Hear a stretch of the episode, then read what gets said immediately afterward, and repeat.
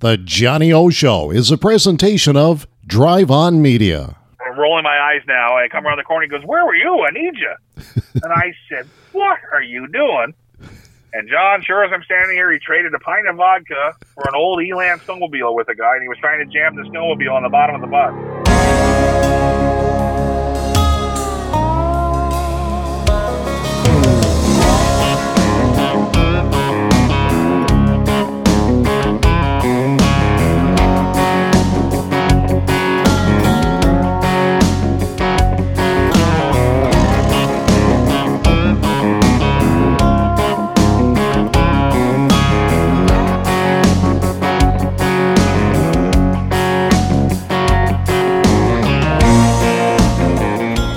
Is episode 11 of The Johnny O Show. And a big thank you to Ev Gray for being my guest on the last podcast episode. I am continuing the series of on air personalities who have worked at 790 CFAN and 99.3 The River in Miramichi, New Brunswick. A big thank you to Jason Barry of Barrytone Studios for the theme music to this podcast. And thanks to Jamie Alexander of the Downriver Music Festival for the Johnny O Show logo. Follow the podcast Facebook page at Drive On Media and share it with your friends. And of course, subscribe to The Johnny O Show.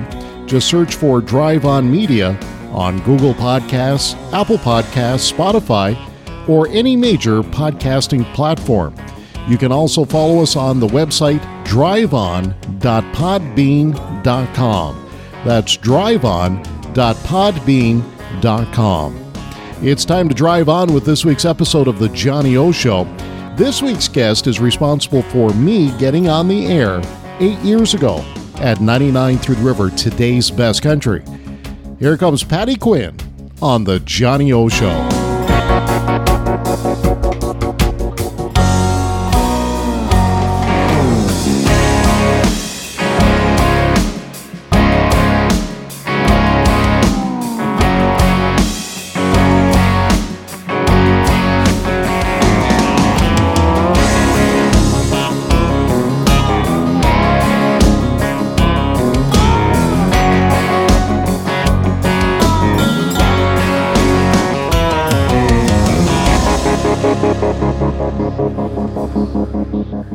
It's episode 11 of the Johnny O Show, and we're continuing with the series of folks that have worked on the air at uh, 790 CFAN or 99.3 The River, or both. And today it's a great honor to uh, chat with an old friend, Patty Quinn. Hi, Patty. How are you today? Great, John. Uh, thanks for having me. I, I think I'd want to take um, some credit for the Johnny O show. I think I may have christened you that once upon a time. Am I right in saying that? Well, you know, it's funny. I when I when I went back and I took stock of the people that actually called me Johnny O, and I was like, my God, I did. It just went right over my head. I had no mm-hmm. idea people were calling me Johnny O, but yes, you, you were probably one of the first to uh, to yeah. come up with that. That was always my pet name for you, just so you know. oh, there you go. And I do want to make a mention of uh, the, the, fact that you're the co-host of uh, the Run podcast with uh. Jerry Green, and uh, that's going on into your, uh, I guess, your second season. Is that safe to say?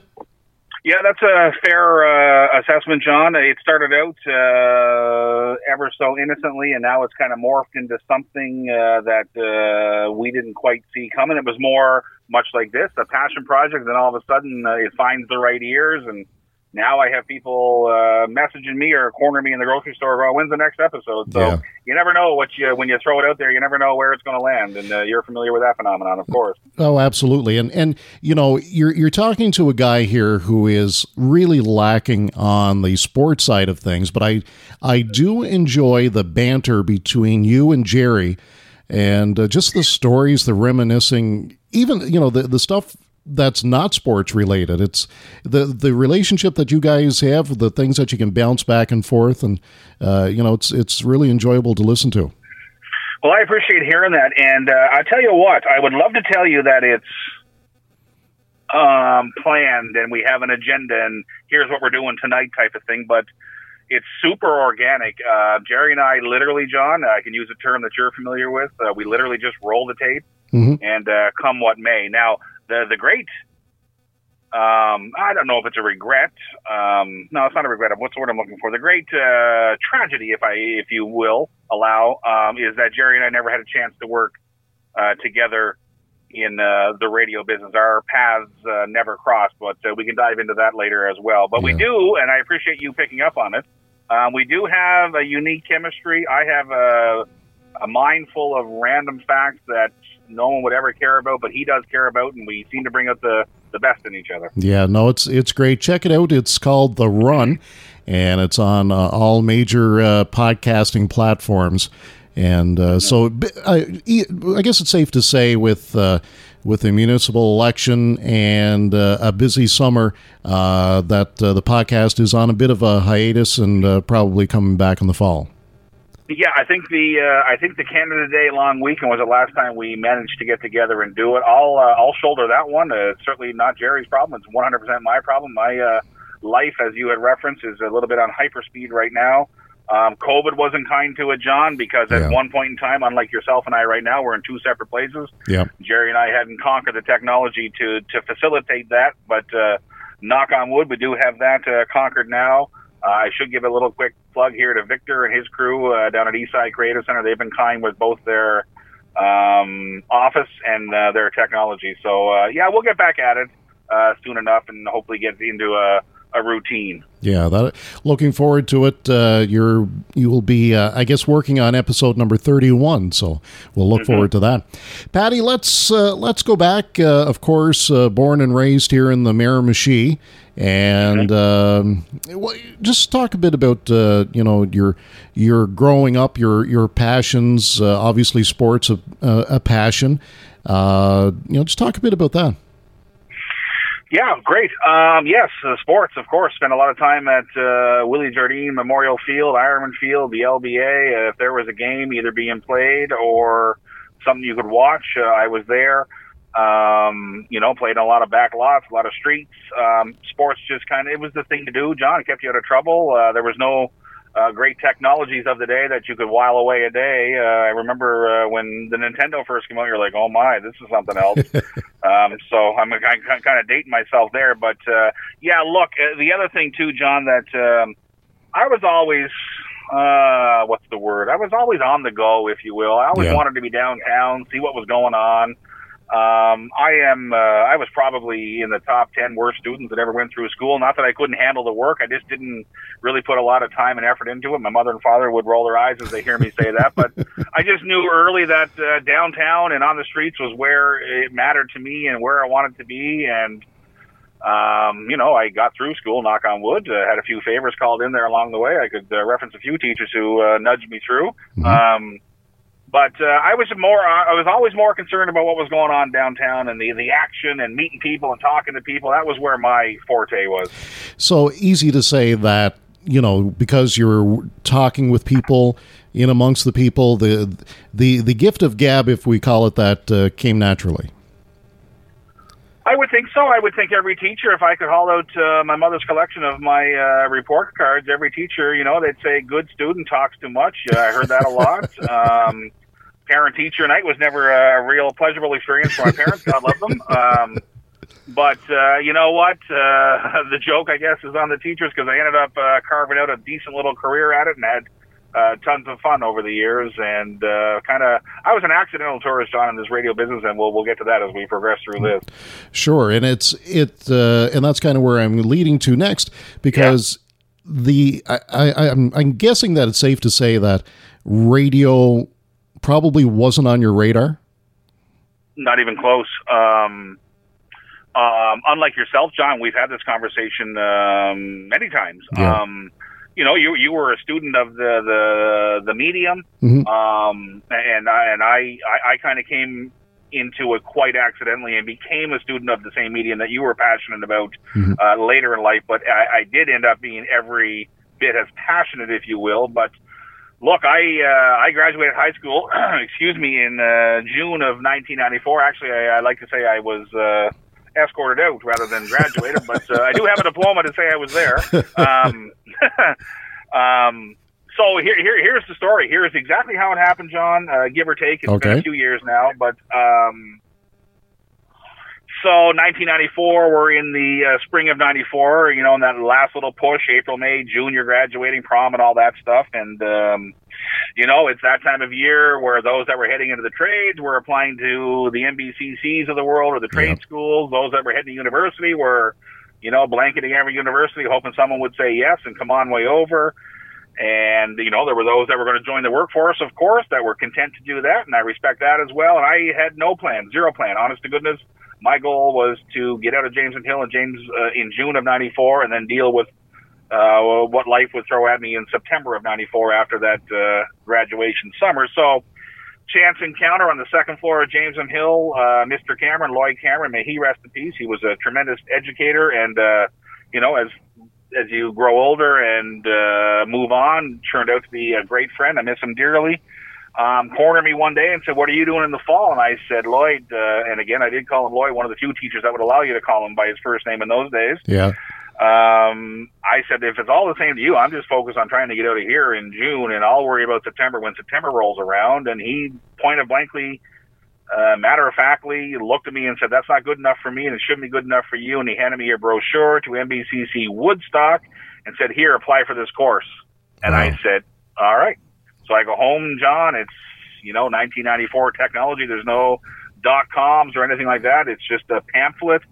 It said uh, communications uh, communications arts, I believe, was the actual term, and there was a divide there between journalism and uh, both radio journalism and both uh, print journalism and radio broadcasting. It was kind of a, the blanket name for the the three uh, sub courses, if that should be Right. the term. And uh, I applied, and uh, so the story goes, John. It was in fairly short order after applying.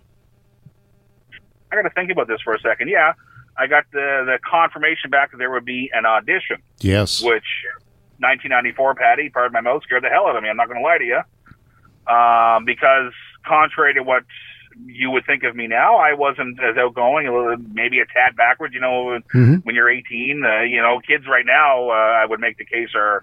Uh, and with no disrespect to our generation, just is what it is. They're further along than we were. They're a little bit more worldly when we were at that time. The world was seemed a lot bigger back in those days. Sure. Um, so I got word that there was to be an audition. I was like, oh gosh, what am I going to do here now? So back upstairs I go, and I said, Lloyd, you got to help me out here. I'm in a bit of a jam. And he said, what's going on? And I said, well, I made her through phase one, um, and then there's an audition. So, and I remember, John, it was on blue paper, and it was probably as thick as, in your mind's eye, your average phone book back in 1994. So it was that thick Yeah. and it was stories, news stories, and okay. radio commercials, and um, it was narration pieces. And I'm like, oh my god, what am I doing here now? What did you get me into here, Lloyd? so, to his credit, John, and uh, look, I, I I thank him from the bottom of my heart for it. And there are a lot of educators that do this kind of stuff um, nowadays, uh, there were in those days, but uh, you know, not uh, with all fairness, it wasn't.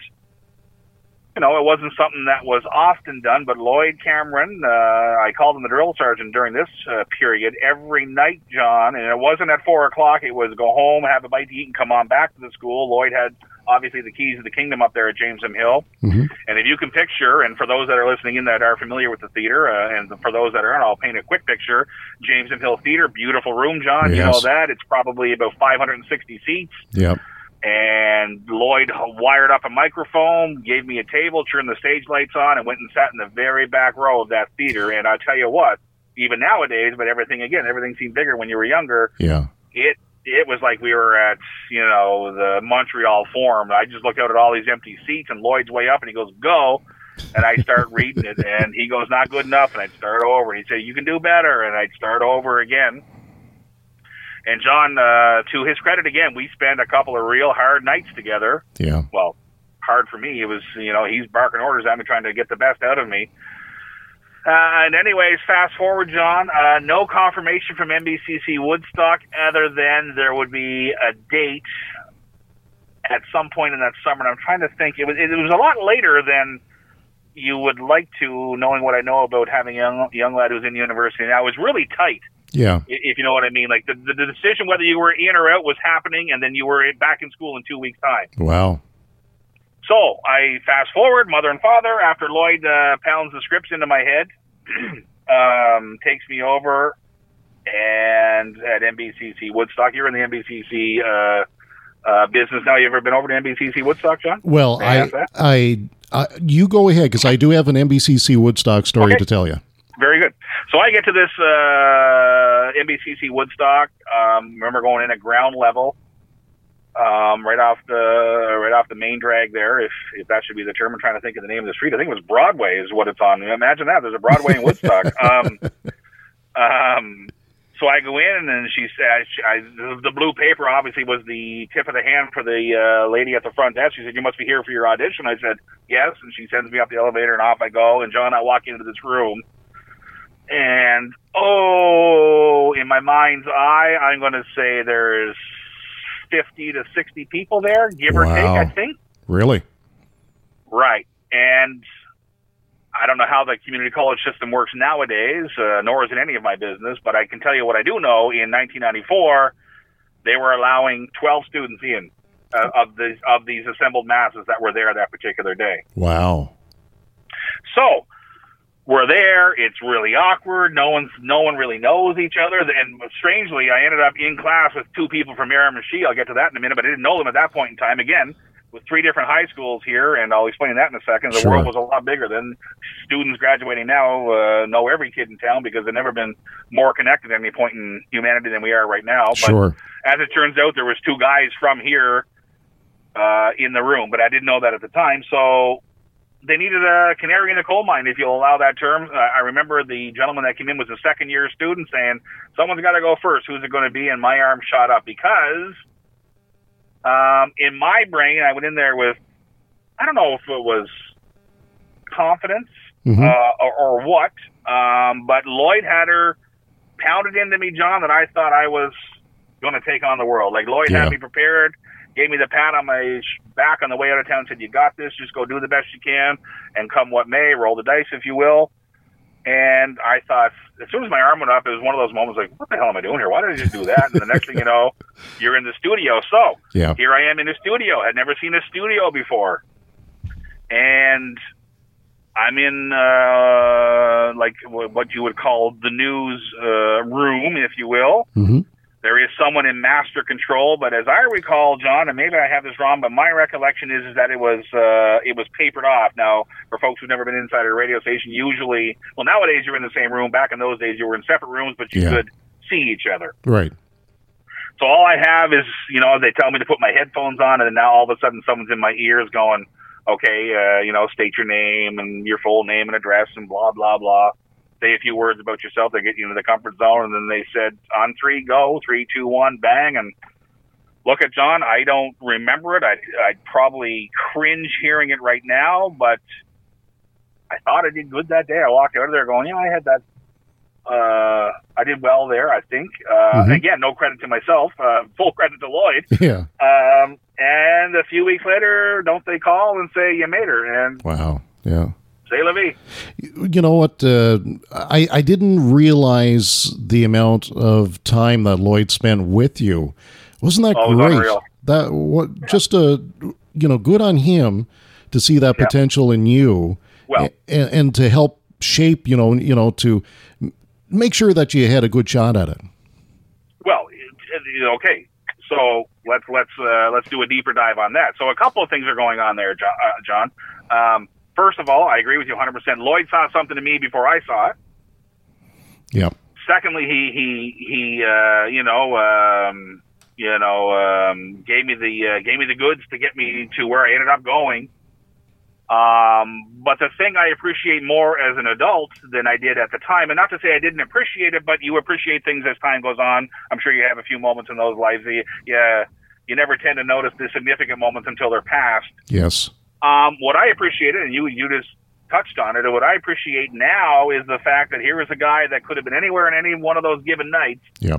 but he chose to be at James M. Hill Theater with me, and I'm getting a little teary eyed here now. Yeah. Um, you know, I appreciated it at the moment, but I appreciate that more now because just the fact that you know, and again, I, I kind of half jokingly, John, uh, like I wasn't the greatest student. I, I say that half jokingly. I, I was an okay student, but the point being is that I think that over and above Lloyd seeing a little something in me that I didn't ha- hadn't yet seen was also that he knew that you know UNB and Stu and, and the St. Mary's and the St. FX's of the world were likely not in my Yeah. wheelhouse because I wasn't interested in any of that stuff. Yeah. Uh, didn't ever foresee myself as a teacher or a lawyer or a doctor for sure. Mhm. Um, but just the fact that, eh, look, the, the greatest gift he gave to me was that of his time, if that makes any sense. Absolutely. Absolutely. Yeah. because it's it's something that probably a lot of the folks that you know let, let's just face it that you're up against for one of those 12 seats they didn't have that opportunity Right. yeah Hundred percent. yeah Um, and I don't and look, and I I'll call a spade a spade here, John. I don't. I don't think I get in without Lloyd Cameron. It's as simple as that. I don't Yeah. think I would have prepared myself the same way that Lloyd had me prepared. yeah yeah I think I would have read that once or twice. Classic slacker me would have said, "Yeah, I got this beat," and then went in and would have blown up in there. yeah yeah But he, I was in and out before some of the students had even arrived. Like I, I again, I don't know why, other than false confidence, perhaps. But I don't know why. Still to this day, I shot my arm up, other than I thought I was ready for it. And knock on wood, I guess it turns out I was. yeah yeah it's uh if you don't mind i'll, I'll throw in my quick uh Sure. nbcc woodstock story uh i want to say 2000 I think it was pre 9/11. So I want to say about 2000. I applied it it was they changed the course and they changed it to a 1-year program. And I applied, I auditioned, and I get in. And 30-year-old John uh married and married for about five years or so. Uh, wasn't ready to to uh, pick up and move over, Sure. and I and I just so yeah, I went through the process myself, but I didn't follow through. Uh, so mhm. Let, let, let me ask this. Um, and we're just talking here. Um, I mean, you ended up where you ended up, but and life will get in the way. I certainly respect and appreciate that. But if you could have a do over there, would you uproot uh, yourself and Tammy and have done it, or you're content with the way it all washed out? No, I'm I'm extremely content. Yeah. Uh, because and and let's and, and you know let's give you know uh, credit where it's due. Uh, if 2000, trying to think now, uh, 2013.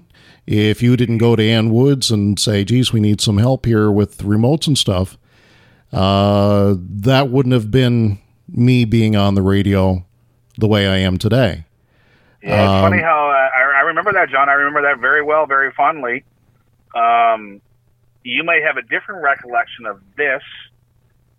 I don't know, John, and re- please enlighten me and refresh me. Um, I remember the, the I remember the day Am we were looking for someone. Mhm. You're saying 2013, are you?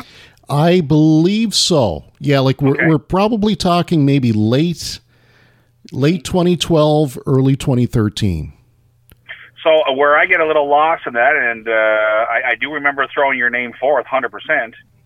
But I kind of, and maybe it was the Napan Agricultural Show, John. Um, I don't know how I knew that you were interested in it, or where you and I crossed paths, and maybe you're about to enlighten me, and, and pardon me for forgetting. Well, I and it's I do believe it's um, through the advertising from the Napan Agricultural Show. You were on. I think you were. It wasn't 99.3 The River yet. It was still 790, and you were doing the morning show. And uh, So we're going way back here. we're going, way, and I think I'm gonna have to check. I think I got the tape on this. I recorded it, and uh, so I called in with an update from the previous day's events. Oh, now it's coming back to me. I Yeah. do remember this. Yes. Yes, because I and I remember distinctly uh, telling you the story about the um, oh, what do they call it? The oh, they they chase the pig in the ring, and they, Uh, wild and woolly, or no, it was it was it was um, John Yeah, I know what you're McDermott brought over uh, a Yeah. pig. He kept it in the blue barrel, and he it was so warm in the barrel that it got sleepy. And I remember telling you on the air that you know the, the pig just laid down and they pinned the ribbon on the collar.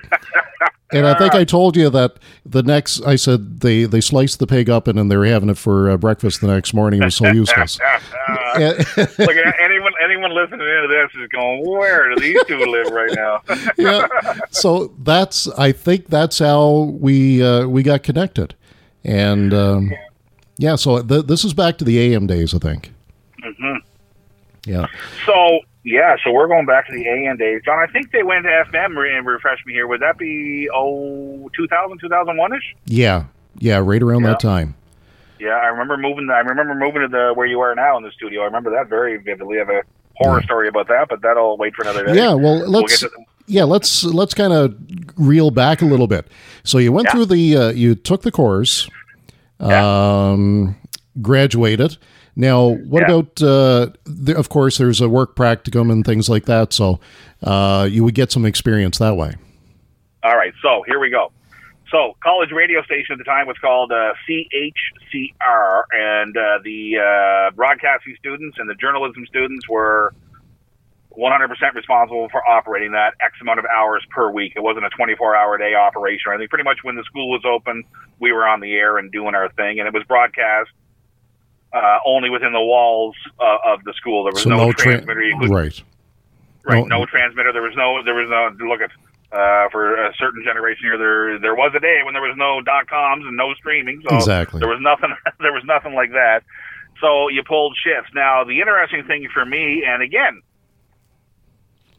um, always concerned about what was going on downtown. Well, there's there's, there's two parts to this. A, I've already said that I always wanted to be downtown where the action was, and Yeah. you know, downtown Woodstock, let's face it, was no Manhattan, uh, uh, and it certainly wasn't in 1994. I'm pre Tim Hortons, I'm pre McDonald's. I remember when they opened in Woodstock, for goodness sake. Jeez. Um, I lived at a boarding house, and there were seven boarders there, plus the family that lived in the house as well.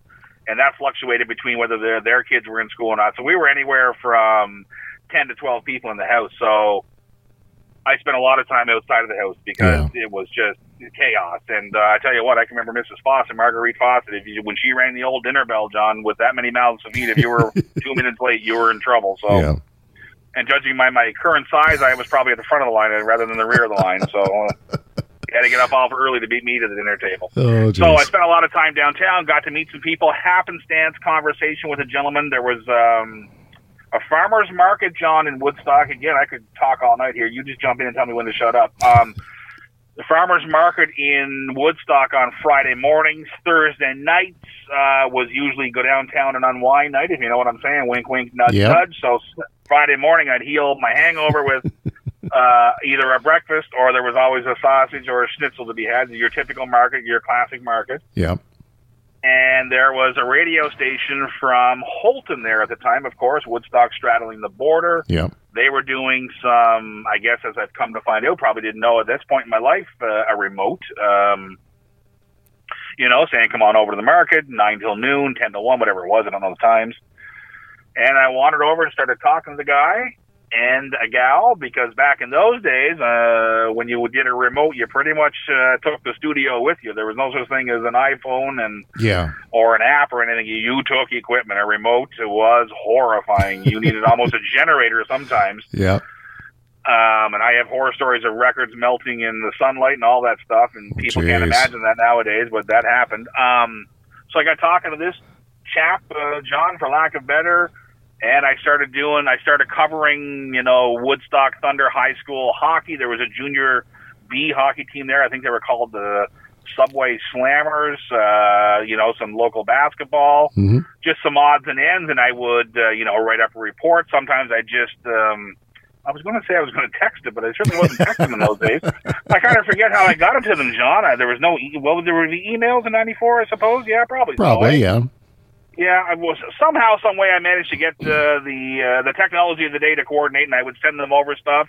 And every now and again, uh, say there was a tournament or something bigger than a you know just a one-off game, um, I would join them on uh, I, uh, WHOU, I think it was called, John. It was seven something Mhm. in the on the AM dial, and so that was kind of my first foray into a quote unquote real radio station. Okay. And then that that parlayed into a little bit of work up at Q96 Presque Isle. Okay. Yeah. Um, and then I ended up doing some weekend work at CJCJ in Woodstock. Right. Um, I'm just trying to get my timeline here. And then, okay, so to where you took it to, uh, then it was practicum time. It was time to go stretch my wings. And I had applied to C103. I believe it was Rock 103 in those days. I believe so. Q103. Yeah, now I believe it's Q103. Um, CJMO to say the very least. Mhm. And uh, I had, uh, you know, sent an audio tape by way of bus or courier or however mail. And Mike Shannon was the gentleman's name at the time. Yes. Took me over for, I think I was there for eight weeks, John, six weeks. I remember it was winter, and I uh, was very lucky as I knock on wood here. I had a relation who was, uh, or not was, is a teacher in the, the Metro Moncton area. She Mhm. was a little, uh, well, obviously we're a lot younger then. She kind of offered me up uh, a place to lay my head over in Riverview Nice. and that parlayed itself into my first ever paying job Yeah. as overnights. And uh, for a certain generation, yeah, once upon a time they were 24 hours a day, and Oh. I worked uh, the the midnight shift from midnight till probably John around five, and then there was a changeover there as the morning crew was uh, rolling in for work in that particular day. Yeah. That's and that would be because I think uh, C103 or Rock 103 they started I want to say 86 87 so 86, I think you're right. so you, you were kind of there during the first uh, obviously the first 10 years of their operation. Well, right, and here's the thing too, John, and, and, and I can say this about us now, uh, to use a term, we, we were, uh, you and I are both radio nerds. So in Mhm. those days, like I didn't, and I'll get to this in a second too, uh, on another line, um, but in those days, I didn't care about Halifax or I didn't want to be in Toronto right. or Montreal. You know what I mean? I had no ambitions for that whatsoever. I didn't even know that was a possibility, truth be told. Yeah. But, you know, when you're living in Chatham or Miramichi now, you know, to go to Moncton seemed like you were going to the other side of the world and you were having a great day. So I thought, well, I want to go to Moncton because Yeah. that's what you know, right? Moncton was the big city, quote unquote. Exactly. And, and, to get real nerdy, John, they had the they had the biggest stick, they had the most wattage, and they were Yeah. playing rock music, and that just seemed like a place I wanted to hang my hat. Absolutely. Yeah, absolutely. Um, yeah, because for for me, you know, uh, growing up uh, listening to uh, radio in the '80s, I always listened to their competitor uh, CFQM, which was the country station at that time, Right. and right. so I was always listening to Moncton radio. Yeah, and again, John, if I may jump in there too, much like I said about C103 or Rock 103, um, CFQM in the day. I mean, here you are growing up in Newcastle. Um, it was a big stick too. You could pick her up. Yes, absolutely. Yeah, absolutely. Which again, this is this is pre-streaming. This is pre-apps. You had to. Some days are better than others, John, based on weather Yeah. conditions, whether it was coming in. Yep.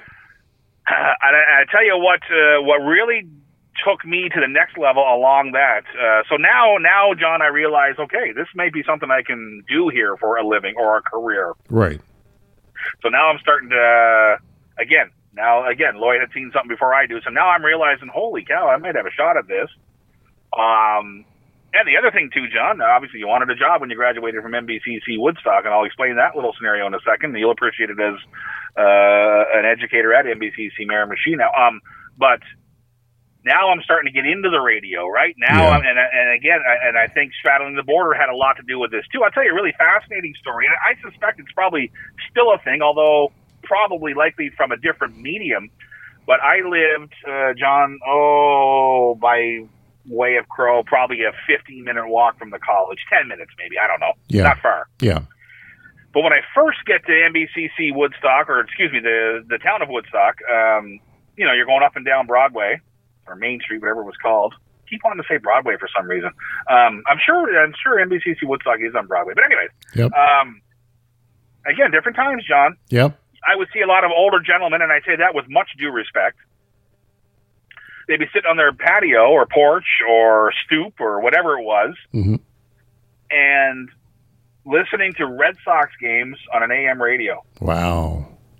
Because now we're bordering uh, the New England states, right? Yes. So the Boston Bruins, the New England Patriots, and the mighty Boston Red Sox are, you know, Yeah. and the Celtics, they they are the top of the heap. And again, different times. And I I still to this day I'd much prefer to listen to a ball or hockey game on radio than I would watch it on TV. That's and I'm sure you might concur with that. Yeah. Um, so that kind of spurred. Well, well, what do they listen to that I don't know about? So now you you get Mrs. Fawcett's radio because I didn't have my own. lug it up to my room, and you know now you're getting NESN or Nesson out of uh, Yes. Boston. I used I used to catch uh, WNBC out of. Uh, excuse me, WCBS out of New York Yes. uh, on a good night, and you know Yeah. traffic and weather together on the eighth. I thought I, I Oh, know yeah. more about New York than just listening to the radio station than I'd care to know. Um, And it's it seems so different, right? You know, like you listen Yeah. to those U.S. stations and how slick everything was, and just like you said, you know, it's everything they said. It was just you know so seamless. Well, and here, yeah, it was seamless. Here's the other thing too, John. In your mind's eye, the power of radio. Here we are. Uh, I'd never seen New York at that point in my life. Uh, had never seen Boston. So, man, they were taking there. You hear a traffic report from downtown Manhattan and the the LIE and the Tappan Zee Bridge and the Verrazano Narrows and there. And I look, and I remember like I'm just hearing it right now. And that Wow. was 30 years ago. Yeah. Um, I, I at one point in my life, I thought I could give you a tour of downtown Manhattan because I listened to so much WCBS. I used to catch a good one out of, and here's a real ironic thing. Uh, I used to catch one out of uh, Hartford, Connecticut. Is Hartford in Connecticut? Yep. Yeah, it is. Yep. Um, geography major I was not. Um, it was 1410, which, as we get progressed through this, I ended up working at 1410 CIGO in Port Hawkesbury. So that was a neat Oh, okay. connection to that. Yeah. Yeah. So, anyways, that little straddling the border really took me to the next level where you were hearing from all over the place. There used to be one too, John. Oh, I'd have to look it up. It used to come in out of Buffalo somehow, some way on on a good night.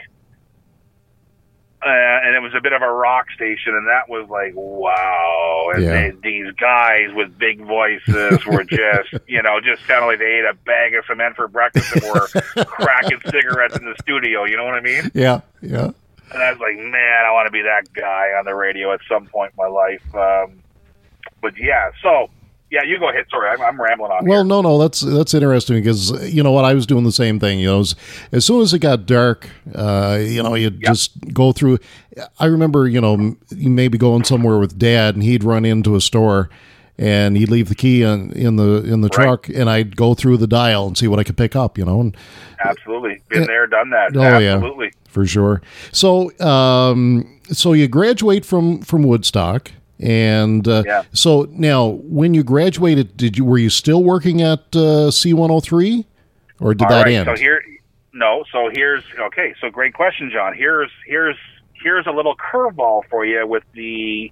I, I- I would believe this to be contrary to the way the NBC system works now. You can enlighten me. So in those days, um, and I don't think it was specific to specific to this course, John. I think it was a kind of a generality or a broad scope that if he or she could attain full time, not part time, full time employment and prove such, yes. that they would kind of fast track you out of school because, Mhm. and I, I may have this all wrong, John, but my recollection and read on that was that at the time it was a numbers thing. Like, okay, 40% of our students are working full time, Yeah. 80% of our students are working full time. I don't know how it works now, but I, it seems to me, because I, I think in the early 90s, and I don't think my memory is wrong to suggest this, um, trade schools, it, there was a big push on to get kids into universities. Yes. The trades kind of took a little bit of a tank there. Yes.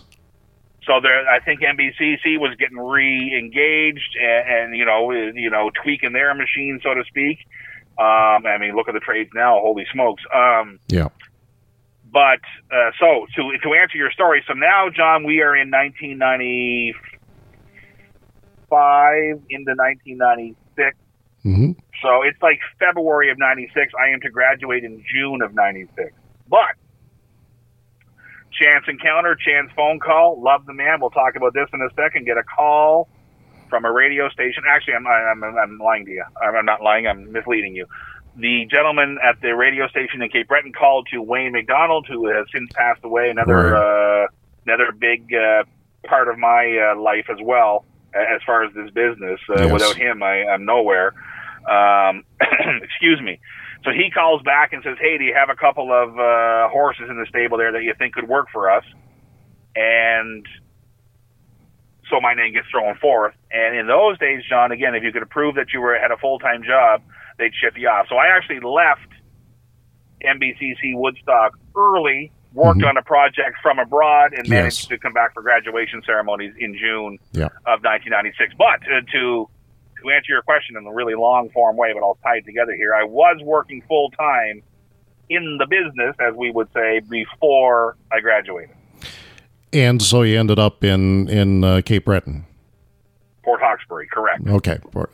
So and and that was that was a big influence on you, that culture, that environment uh, during that time, eh? Yeah, changed my life. So, yeah, so John, uh, look at I, I remember having been in Cape Breton for a minor hockey tournament a hundred years ago. That, and I think uh, I don't ever remember any great family vacations to Cape Breton. I think it was wintertime in a hockey tournament over on the industrial side of the island. Sorry, I'm Mhm. getting real colloquial there. Over on the Sydney side of the island.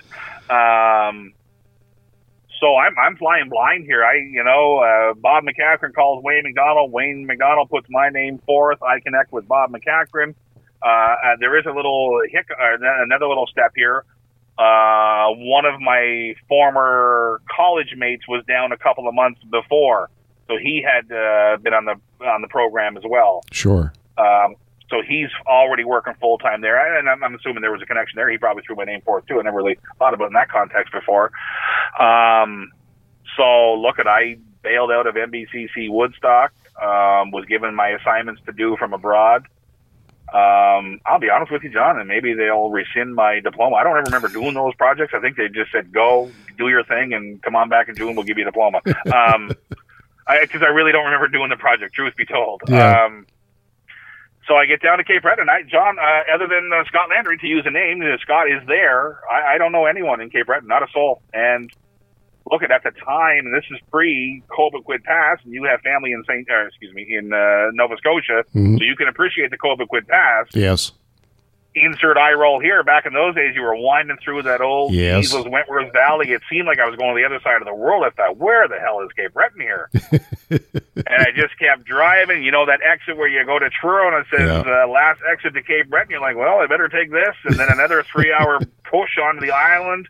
I crossed the Canso Causeway. Uh, it says welcome to Cape Breton, and now I'm a Cape Bretoner working in that uh, 1410 CIGO for family-owned operation at the time, Yeah. uh, and that's a whole different dynamic than nowadays. Uh, McCackron Broadcasting. Yeah. Because I think just recently it was purchased by uh, the Irvings, wasn't it? Yeah, when the last two or three years, two probably, John, as best Yeah. I can recall. Yeah. So uh, probably a little different going from C103 to a family run operation. Oh, that's very fair. However, as I've come to find out, it was probably the best move I've ever made in my life. Yeah. And and and here's why. So you're working overnights on a big radio station. Well, in your in your mind's eye, you're in the biggest radio station in New Brunswick at the time, I suppose. Yeah. Yeah. Well, of course, uh, CFNB in Fredericton was a, and C High was a dandy stick as well. But um, anyways, in my world, Moncton seemed to be the biggest. Um, and then I go to this family-run operation. So the, the the reality is, John, as much as I hate to probably take a look at myself in the 1995, 1996 lens, I my opportunities at C103, Rock 103, CJMO were very limited uh, Yeah. because, and the proof in the pudding. Fast forward uh, five, six, ten years, the same bodies were there, so they weren't going anywhere Yeah. Yeah. and you couldn't carve out a living working overnight, or I suppose you could, John. But you know, who wants to work every night at midnight, so to No. speak? No.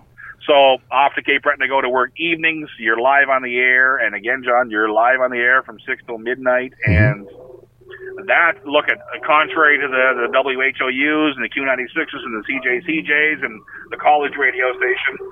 Um, there's a loud car driving by. Um, Wouldn't be any of uh, those around the uh, downtown Newcastle. uh, so, so contrary to all the learning, and all the experience, and, and I loved every minute of it, uh, and I learned something everywhere, and I worked with great people who would show you a tip or two it wasn't until I hit Cape Breton and you alluded to it where things started to really take off for me, and I bought into the the the, the culture. Look at, I'll be very honest with you. I love Miramichi. Uh, I will uh, likely die in Miramichi at some point in time, and they'll put me in the ground in Miramichi. But I tell you, a big part of my heart still is in Cape Breton. There are some nights, John, I go to bed thinking about it, and I wake up still thinking about it, and that's it. Just left a huge mark on me, and it was and I think we'll get into it here because I feel like you're leading me down this path. It was yeah. just the right time to be in Cape Breton if you were a music fan and yeah. a radio fan. All right, so yeah, definitely let's let's talk about it because well, number one, it's the radio side of it, but uh, as anything with radio, with promoting and, and shows, concerts, and things like that, it goes hand in hand. And like you said, there there was a big movement at that time. Well, okay, so you you you put the brakes on me whenever I could go on for this forever. So 1996 uh, Cape Breton, 1996 Nova Scotia in general. Fact of the matter is this. Uh, so by this time in your mind's eye, John, we've already heard of Rita MacNeil. Yep. We've already heard of the Rankin family. We've already heard of the Barra MacNeils. Mm-hmm. Um, and they had, you know, against, I don't want to say against odds because they're wicked talented, but it's you know, in context, in 1996 context, if you'll allow this, you can't imagine that people who played fiddles and sang in Gaelic could carve out a living and go on to the national stage. Like these people went from working, excuse me, from working, from playing, you know, church halls and local community centers to the world stage, yeah. seemingly overnight. Yes. So at the time that I land there, they're looking for the next wave. This is, you know, Natalie MacMasters, mm-hmm. a younger lady that is carving her way, and Ashley McIsaac is yes. a younger man carving his way, and then, oh, John, there's so many performers and so many bands, and it was just fascinating uh, to be there. It was just, uh, and look at, the, it was the right time. I'm getting a little bit of a, of a chill here it was the right time to be there for uh, a radio business and b well look at when I say a radio business, I, I, I will default to the family run operation too because um, they did it right uh, in my mind, um, and they played that music, John. It yeah. wasn't it wasn't out of the ordinary to hear John Mellencamp, Bruce Springsteen, and then the Mary Mary Jane Lamond is another one right there. Mm-hmm. You know, the fact you were playing a, a Gaelic singer on a radio station just seemed like it was from another time. Yeah. But somehow, some way, given the market and the commitment to the market and the commitment to promoting the artist in said market, it took off. And Bob McCracken would, uh, I bet you if you looked at a lot of those albums from release in those days, CIGO was getting a, a little plug in the in the in the CD jackets. Nice, nice. So, um, how? So you you know, of course, that time uh, very uh, formative for Patty Quinn. Uh, what was your time span down there in Port Hawkesbury? 1996 to 1999. Um, May so, of 96 and I think I was back home in by July of 99. So probably a very probably a very fast 3 years. Like a, uh, you know what, John? That's uh, that's super fair. You know, as, you know what? As you get older, time seems to really speed up on you. So yeah, I yeah. I, I would agree. It, it to, you know, you're you're kind of caught up in your own world down there, and you don't realize it's it's happening and time's passing you by. But yeah, as I reflect upon it, it was a quick three years. Yeah, I agree. So what what was the decision? You spent three years down there, and what was the decision that that you decided to move on? Well, uh, you know what? That's uh, there is some there is a, a sense of regret here. I do. I don't know that I regret it, John. Uh, what's the word? I, I, I wish I would have hung in uh, longer, and maybe I've never had this conversation with Bob, and Bob will get the link to this when it's up and uh, be listening to this, and maybe he's hearing this for the first time, and maybe we just never have had this conversation, though we've remained great friends still to this day. Talk to him probably once a week.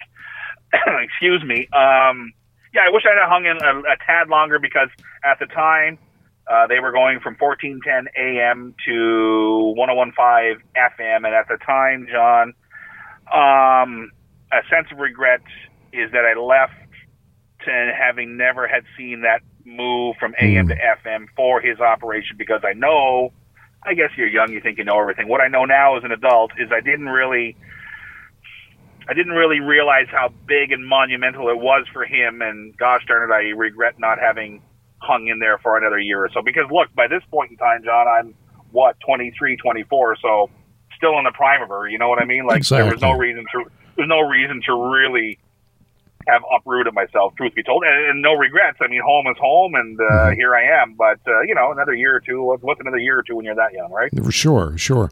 So, did you have an offer to come home? I did have an offer to come home. Absolutely. Um, funny story there. You want to hear this one? Sure. I was hired at 790 CFAN. Um, I'm trying to think, John. Are they an MBS radio station at that point in time? Yes, they are. Yes, they are. Yeah. Yes, that's how I remember this now. So yes, uh, Jim McMullen uh, to throw a name that you're well familiar with. Yes. He and I, I think, John. So, I let me think- just interrupt there for a second. Yep. So, there is no connection to Ian Byers for Patty Quinn. I, I do have a good Ian Byer story for you. Yes. Uh, so okay. So real quickly, uh, and here's where I cross paths with another uh, legendary voice, Ian Miramichi specifically. Um, 1992. I'm in grade 10. Uh, I did a little bit of work with Hoppy Dunn on some baseball broadcasts. Okay. And at that point in time, excuse me, at that point in time, Ian Byers was owner operator. So, did I ever work for Ian Byers full time? No, but uh, certainly uh, experienced the legend that was Ian Byers for sure. Okay, good. Yeah. So fast forward, uh, Jim McMullen hires me. Uh, No, Jim McMullen reaches out to me. I kind of forget the ebb and flow, but I know I was home one weekend, John. We agreed to meet up somewhere, probably the Kingsway or the Funny Line for breakfast. I kind of forget. Yeah. Goodie shop somewhere. And we we hatch a little bit of a deal that you know if if I wanted to come home, the opportunity would be there to come home, and then we kind of had left it at that. And then I thought about it, and I thought, well, maybe it's time to go home. Um, so I did. So I get there, and uh, you know what? Uh, Kate and I laugh about this all the time. So I roll home, move my whole life back. Um, this is July of '99 now, John. And I walk into the radio station. I don't know a soul. I mean, I've heard of Ev Gray. I've heard of Jason Humphreys. I, you know, I've heard of Darren McDonald Yeah. don't know them. Um, and I get there and I introduce myself, and Kate at the front desk says, uh, "Are you here?" And I said, uh, "What are you here for?" Or something of that effect. How can I help you? I suppose. And I said, "I uh, I'm working here." And she goes, "Are you sure?" And I thought, "Oh God." Because here's what happened. Uh, sometime in however the timeline would go for Jim, by the time I end up back in Miramichi, Jim has already moved on to Moncton. Okay. So I don't know if there was many memos left going, hey, by the way, there's a kid coming from uh, Cape Breton. He's originally from here and he's going to work here. So I remember Kate, and she has this un- she has this. Uh, look at, I've seen it a million times. I ended up working with her at another- at another point in my life. Um, she has this look, and she goes, "Are you sure?" And I thought, "Oh, I Oh, hope dear. so," because because I had put Cape Breton in the rearview mirror, and so she goes in and finds a gentleman by the name of Brent Preston, if you remember him Yes. and he, thank goodness, was familiar that there was to be a Patty Quinn um, coming to work there. So it was an awkward start to my career there, but uh, I uh, ended up. I'm trying to think, John. I think I did afternoons at the time, two to six on the air. Yeah, Okay. two to six. Or no, I think we went till seven in those days, John. Okay. Yeah. Yeah. Well, geez, that was that was a good thing. There was a, a post-it note st- stuck somewhere with your name on it. Yeah, thankfully Jim left a note for someone. Yeah, Yeah. absolutely. So here, here's another little piece of radio nerdery for you. So 1999 CIGO, as I mentioned before, is gearing up to go FM. Yes. I think they did so in 2000 or 2001. I think I missed it by a year or two. Um, and I might have that wrong, but that's my recollection. Um, so, and, and, to his credit, uh, Bob and his wife Brenda and their family uh, had used to invest heavily in technology. Yes. we were, we, you know, we made the move from carts to CDs. We made the move from CDs to mini discs. If you remember that Yes. failed format. and then, uh, and then we went digital in the production studio, and that was a game changer. Oh, like, yeah. uh, Cool Edit Pro, which now is Adobe Audition. Like you, Yeah. you know, gone are the razor blades and tape and chalk pencils or grease pencils as they were called. gone are the bulky erasers. Like you know, uh, Oh. we we made a step there. But however, so Patty's Patty in, in 1999 is uh, getting a little bit uh, of an education on the current uh, technology. I come here and it's completely analog again, so I had to go back to the tape and Yeah. the reel to reels and the Yeah. bulk erasers. And I tell you what, John, and you remember it, but having had seen the finery of technology to go backwards oh, was Oh, I couldn't imagine. seemed like seemed like you were at the end of the line and like, oh shit, this is the end of my career right now. You know what I mean? oh well not having been exposed to the you know the analog uh, you know when i got started everything was you know uh, computerized i couldn't imagine going with the razor blades and the tape and stuff like that Oh my gosh, Sean, no, no, like I. No, I don't look at. I don't even. Uh, and you may, you may be a collector. You may have access to an old closet there at the radio station that has some of that old stuff. But I never want to see it again. I, I'm not. I'm not one bit nostalgic about it. Believe me, no it's in the past leave it there hundred percent. Yeah. Please.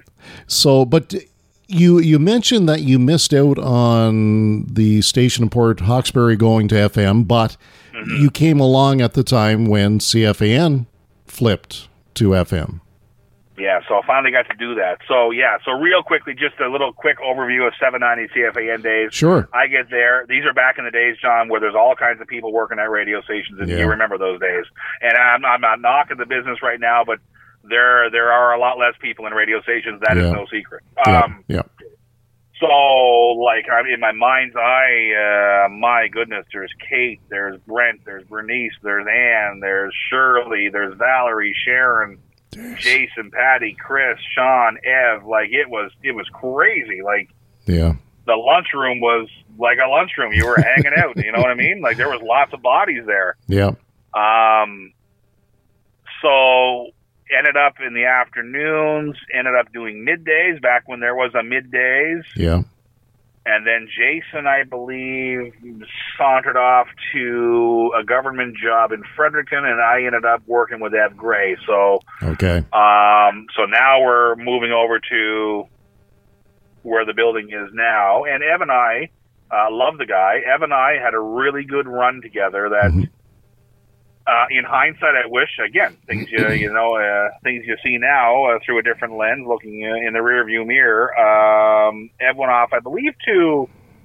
I think he left the radio station to work on Lounsbury Furniture, as best I can recall. Um, Yes, that's because uh, I had Ev on uh, the last episode, and that's what he said that he went to uh, to Lounsbury Furniture.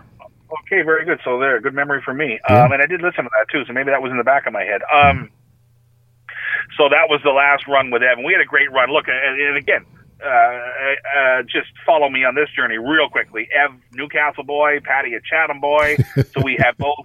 We have both kind of dynamics. We have both markets cornered. Yeah, If Ev didn't know someone in Chatham, I knew them. If I didn't know someone in Newcastle, Ev knew them. It was the best of both worlds. yeah, And much much like you referenced with Jerry Green, I don't have many tapes from those days, but I, I do remember fondly working with them, and it seemed to it seemed to click. We we had a good thing going there, um, ever so briefly. and it so sounded like he. forward, oh, Yeah, I was just going to say, with my conversation with Ev, you know, he he echoed those uh, sentiments as well. Uh, that uh, working with you was, you know, was a good time, and and uh, did a lot of great things. yeah, we did do a lot of great things. Um, you know, we were sports nerds. Ev's a big music guy. I was a big music guy. Like it's just again everything. You know what? When it works, it works, and there's really no explanation for what makes it work when it works, but it worked. Yeah, past tense. Um, somehow, some way, it just you know you show up at work at five in the morning, four thirty, whatever time it was. You're half asleep, barely awake, and when the mics go on, you you you find a way to make it work for for better or worse. And obviously, John, some days are better than others, and there are some days you mail her in, but if you Yeah. mail her in and the people don't know you're mailing it in, that's part of the the magic of it all too. You can have Exactly. a bad day, but No Yeah. one has to know it. Exactly. Absolutely. So, um, yeah. So you're doing the because what what was it? You're you're both on the mornings, but uh, who was doing what? Uh, okay, so good question. Ev's, uh, Ev's your Ev's your your jock, as if, if that should be the term, personality. Right. And I had I had taken up the mantle from Jason Humphrey in the news and sports side of things. Gotcha. Okay, makes sense. Yep. Um, so, and you you guys worked together for? Did you bridge the from AM to FM together? No, however, here's here's Ev and I's connection. Ev and I did bridge the gap between old 790 CFAN above the Sears building. You know where I mean? Yes. to new building where I say new building. Look at me, cripes! It's a long time ago now. But to to where you are now, we did work in the new building together, but still 790 CFAN. Okay, so it was it was AM in the new building, wasn't it? Yes, it was absolutely. And here's how I remember because I remember. Oh, geez, John, let me think. Am I right to say that, or am I way wrong on that? Oh, you know what, John? No, I'm sorry. We had made the move to FM. No, John, no, I'm no. We were still 790 CFAN in the new building, 100. percent Okay, interesting. Yeah. Because I yeah, we were. Okay, you you would know better than I would. I'm because I'm always getting my information secondhand. Uh, but I I thought the I thought when the AM closed, when they shut that down, that was from the old station, and then the new station was the FM. But I could be wrong about that because I wasn't No, there. I, no, I'm sure, John. I, my recollection, and maybe Ann Wood would correct me on this, but I am almost 100% certain that in the new building, I'll call it the new building, still, um, we were 790 CFAN, and I do remember the day very vividly when we were flipping from previous format to the country format. I, I remember that like it was yesterday. Yeah, yeah. How how long was it uh, that you were there um, in the in the new building? I left in 05. So you went to Lounsbury's after that. Um, that would be correct. Yeah, Yes. in 05 I left. So, and I think, John, it seems to me when the new millennium rolled over in 2000, we were still at the old building. So it was sometime in early 2000, maybe late 2000, that we moved down the road. Okay. Yeah, because I, remember very vividly. Uh, I remember because the world was going to end there uh, when the calendar flipped over into the year 2000. I remember we had a generator on the uh, fire Oh, escape of the old building in case all hell broke loose. We could get ourselves back on the air. Right, right. Um, so I remember, I remember for sure we were still in the old building. Pardon that. Again, I'm stuck between old and new buildings here Yep. during the the great Y2K freak out that, Yeah. that has uh, amounted to nothing as it turns out. Um, any anything that sticks out in your mind? So it will will will stick pre two thousand five. Stick to that time frame. Uh, so anywhere between when you when you first came back to Miramichi to two thousand five. Uh, you know any anything that just kind of comes to mind as you know big you know memorable moments things that stick out in your mind as far as oh listeners guests uh co-workers anything like that just like Yeah, uh, for sure. I could chew on that one all day. Look, I uh, so look at my skills. Uh, unlike yourself, all things uh, equal. The ushering in from former format, previous format to country. I uh, I stopped reading the day we found that uh, that internal office memo was handed to us because my country skills, John, uh, somewhat exposed. Uh, Yeah. I thought, oh, this is the end for me. But what you but but what you come to realize and uh, although country is what you do now, um, you know, if that station went to rock tomorrow, it doesn't change what John does or how John communicates with the people. So that's how I sold myself on. Okay, the job's not going to change here, Yeah. and I'll figure out who Tracy Byrd is, and I'll figure out who. You know, Shania Twain is or Lee Ann Womack. I was a, I was a quick study because it had to be a quick study, John. yeah yeah for sure Um, but uh, I, truth be told, uh, and I make no bones about it, that flip scared the living hell out of me. I'm not going to lie about that. Now, Yeah. now I've come to appreciate country music, and uh, I tell you what I appreciate most about country music, and I'm sure you're going to agreement as I say this. And this is not so much the the the music itself, which I've come to grow and uh, enjoy. Well, uh, look at you, uh, a big part of that for me too. Hmm. Um, I don't think I am speaking out of school when I say this, and here's where I'm hoping you're nodding as you hear me in the headphones. the country radio listener, as I've come to find out real slickly and quickly, are super loyal. Yeah. Yeah. And they listen long. And you Yeah. know what I mean when I say listen long? It's, a, it's an industry term, but that's what they have on, whether it's in their kitchen when they're getting off to work in the Yeah. morning, in their car when they're getting to work, or uh, on the on their radio at work, or however they're accessing it now on the dot com or the app or whatever. Yeah. I didn't I, did, I didn't know that prior to that, John. Uh, and man, they those that love it love it. Like they're Oh, all yeah. in. You know what I mean? Uh, One hundred percent. Yeah. And I always appreciated that uh, because you knew they were there with you. Yeah, for sure. And and you know, like uh, the last, oh, I can't even count now. The I think all except for one year that I didn't do the New Year's Eve uh, all Right. request show. Uh, Right. My goodness, you talk about four or five hours that goes by in about twenty minutes. It's just Yeah, unreal because people are calling. They're you know, and they're and they're requesting songs like, oh my geez, I don't even know if we have that. You know, it's Yeah, it's amazing. absolutely. Yeah. So, and, and then a couple of things, John, like that. Some things that stick out of mind. I remember uh, very fondly connecting with uh, Jason Dickson. Hmm. He was representing Canada. My goodness, I'm going to say 04 at the Olympics. Okay. Yeah. You know, that was such a treat to have, you know, your former, a guy you knew, a guy you knew well, who was a former major leaguer, who was now representing Canada at the Olympics. And the fact of the miracle of radio, you could connect with a guy and have a chat while he's there. It was just, it seems, it seems so minor now because, again, we've never been more connected. But in 2004, it wasn't easy, you know, at the Yeah. time to make that connection. Exactly. Um, I uh, I always took great pride, John, in look at. I always took great pride in this, and there this is, there's no arrogance here or anything. I always took great pride. Please nod because you do as well. Mhm. To your credit, I always took great pride in doing Miramichi Yeah. well Yeah. and hopefully better than anyone else because Mhm. my theory was always like uh, so I- I'll default to the country format. So you have the country news of the day, and someone's got a new album out, someone passes away on a new tour. I get it; it's important. Yes. But what really matters on the pavement is what's going on downtown, and it matters that the Kinsmen are having a barbecue, or it matters that Autism Resources Miramichi are having a book sale. Yeah. And I always took great pride in, in, in that and connecting with those people and taking that to the air. Yeah. So I have fond memories of, uh, um, you know, having those folks on the air, giving a plug, as we would say in this business. But I tell you, really, you're going to get a shiver when you hear this uh, story because this is the power of the radio business. Yep.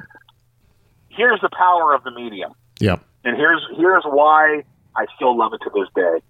And maybe someday, John, the moon and stars will align, and we'll get to do something together on the air and have ourselves a blast. But Kenny McBride, former Miramichi Golf and Country Club Yep. pro, I'm sure you know that name. Oh, who, what what Miramichi or wouldn't really?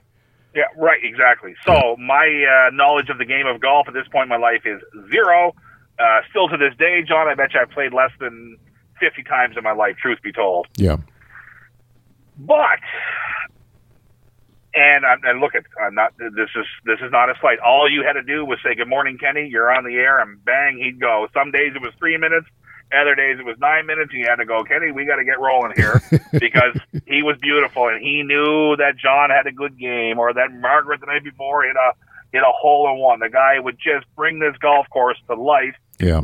on the radio station. So we did this for three, four, maybe five years in the high side. But the beauty for me was the calling of him. We're doing this live, John, just to to be clear. Yep. Um, so you, you're going on the air at 11:40, as I recall, 11:45, something like that. So you call Kenny at 11:30 or 11:35, and you have either 5, 10, 15 minutes to have a chat, and we would talk about his kids and grandkids and what's going on at the golf course, and he would ask me what's going on in my life. We talk politics. We solved all the world's problems in those little five or ten minute conversations. Yeah. Then we get on the air, we do our thing. Goodbye, Kenny. Have a great day, Patty. Bang, Bob's your uncle. We get him off the air, and we move on. So Kenny is gearing up to retire. Don't ask me what year this is, other than I'm still at the radio station. So it's I left in 05, so it's somewhere along that corridor. Yeah. I believe the gentleman's name, and I hope I have this right, is Harvey Matchett. Gives me a call and says, "Would you like to introduce, or excuse me, introduce? Would you like to MC Kenny's retirement party?" I said, "Well, sure, absolutely." Um, you know, you throw a plate of dinner in front of me, John, I'm, I'm anywhere. Um, so uh, I, I I think, as a memory serves me, at the time the the head office or Ann or someone had come up with the idea to come up with these, you know, those folding lawn chairs, like those you throw them over your shoulder Yep. chairs. Yep. There's two of those. There's all kinds of them. I likely stole them. There's beautiful 99.3 The River logo on it. It's it's embroidered. They look like a million bucks. And so I'm going to steal a few of those, and that'll be my gift to Kenny, and uh, MBS Radio can pay for his gift. um, uh, I may get a bill in the mail yet, John. Um, so I brought one for him and his wife, throw them over my shoulder, go to the golf course on whatever evening it was. Seems to me it was a Friday, which would make sense, I suppose Yeah. lovely. It's well decorated. You know, the who's who of the local golfing community is there. The who's who of the Brunswick golfing community is there because Kenny is well known and well respected and well admired. Um, Harvey meets me, takes me up to the main ballroom. You know, the anxiety of emceeing an event. You got to check the room, make sure the mic's good. You know, all that stuff you go through. Yep. People think it comes easy to you, John, but it doesn't. No. No. Um, and you know exactly what I mean there. Oh yeah. Um, Big time. so finally, I, I okay, I, I realize I'm in good hands because, you know, if you know the mic's not working, the equipment's not working, John, the assumption would be that I don't know what I'm doing, right? You know how that goes. Exactly. So I'm in good hands. I'm in my own hands. I got her beat here. I trained myself on their equipment, which was no, you know, no great sound system of the day. Truth be told, it was just, you know, two speakers and an amplifier and a microphone, There you go. Yep. Which is all you need, mind you. My, and I am fully aware of that too. Um, so I said, Harvey, and he said, Yeah. I said, Which one's Kenny? And he turns this whiter shade of pale, like I'm like, Are you all right? He goes, What do you mean? Who's Kenny? And I said, I don't know who Kenny McBride is. Like I had seen him in pictures and probably had seen him in passing, John. Yeah. but I never met the man until the night I retired. I did his retirement dinner, and that's that sounds crazy, but then again, that going back to where I started, that is why I think you love the business, and that's Yeah. why I love the business. Um, it's just that you could connect with someone, a, and then b, everyone else thought you were the best of friends, and there is. You know, for some people just don't really understand it, they'll roll their eyes and go, "I don't understand what he's talking about." But there's a certain magic in that connection Yeah. Yeah. For and, sure. And, uh, and I hope for your sake, and maybe someday I'll get back on the air somewhere, whether it's full time, part time, or an appearance. That ability, don't ever, if there's any radio people listening in, don't ever give up the opportunity to connect with someone. Take that moment yeah. and and and and be in that moment for what it's worth, and wring every last drop of magic out of it. Is what I would say to encourage folks. It's it's magical. Absolutely. Absolutely. Um, you, you must have now during your time at CFAN. Um, I know you worked with Hoppy Dunn afterwards, but Yeah. have you? Did you work with Hoppy while you were at the station? Um. Okay. Yeah, that's a great question. I had to think about that for a second. Yes. To answer your word, to answer your question, one word. Yes, I was working at the radio station, getting off the air, jumping on a bus, and going to do a hockey game with Hoppy, and then coming right back to work. Most Jeez. and most days. When I shouldn't say most because that would be wrong, but sometimes you wouldn't go home. You just come right back to the radio station. For fear you go home, put your head in the pillow, and never wake up again because you were getting home from Halifax on a Tuesday Yeah. at two thirty in the morning. So you got to go to work for four, or four thirty. You might as well just go there. And And it, if you pass out, at least you're in the couch in the studio or you're on the floor of the studio, whatever. At least Uh, you're there. Exactly, exactly. Because I, when I'm, you know, was listening to your podcast with Jerry Green, uh, you know, talking, you guys talking about your stories of, you know, getting on the bus, going to the the hockey games, uh, coming back, and and uh, uh, you know, that is definitely something. And I, you, you guys brought it up. That's something that just doesn't happen in uh, in radio today. Well, look, and here's the other thing too, and please laugh all you want. And maybe someday I will do this, but I jokingly say I could write a book from traveling around with that uh, nut. And uh, he would appreciate that I'm calling that. May he rest in peace. And I miss him dearly too. Yeah. Believe you me. But look at John. Everything you can imagine happening happened. I can guarantee you that. Um, we get into more situations. Look, I could go on for hours. We talked our way out of more situations than I care to remember. Or actually, I'm not betraying a trust here. I talked us out of it because he got us into it. I had to do the. He'd wind her up. I'd have to unwind her. You know what I'm saying? yeah, exactly. Unreal. Oh Yeah. my God! But look at uh, uh, the doom and gloom of all that aside.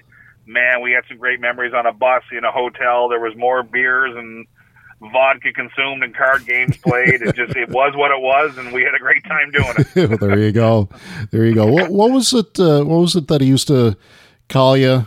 You know, if it was time to go to the go to the rink, didn't he? Uh, he'd always call you He always- something. He always called me kid, which always drove me nuts. I know that. Is that what you're talking about? I think so. Yeah, he'd always call me kid, and it used to just drive me insane that he would call me kid. But it was just his term of endearment. Here, here's a real quick one too. One night, John. So Timberwolves in their infancy. Um, one of these teams doesn't exist anymore, so this wasn't yesterday. Um, we're to think about this. Friday night, you would do Antigonish. Saturday, you would do Truro. Sunday, hop on the bus, skip across the bridge, and hit Summerside. Three days, three games, three days. Wow. Horrifying trip. Jeez. Horrifying. so this one particular night, we do the game Friday night in Antigonish. we we always stayed in Truro, so you go to Antigonish, play the game, double back to Truro. That's where you laid your head because at least you could sleep in the next day, and you were in the town you had to play in the next night. Yeah. And the reality is, you know, the kids needed their sleep and the players, but look, all we had to do was get our act together by seven thirty, and we'd be good to go. You know what I'm saying? Yeah.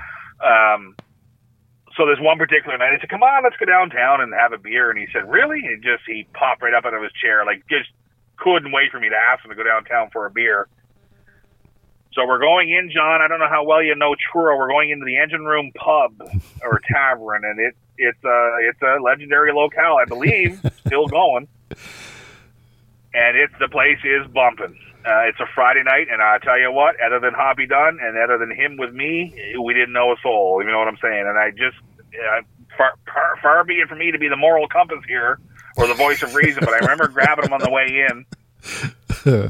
And he said, "What's the matter with you?" And I said, "Listen, Dunn." And I, I'm, I'm pulling rank here, and I'm being the adult in the situation here. Again, roll your eyes.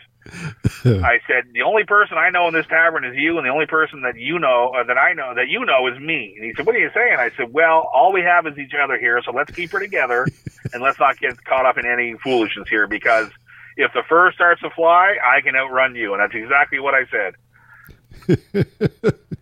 so he goes, he, he I, I just did the action. I had him by the he had a denim coat on. I'll never forget it. And he pulled his because I had him by the arm, and he pulled his sleeve. He said, "I'm not worried about that kid." And off he goes. He said, "Pay the lady," and he threw her. He threw his coat on the table, and I think I got hit for four bucks times two, John, an eight dollar cover, and off he goes. By the time I get our numbers back from the coat check, you know how that went in those days. Yep.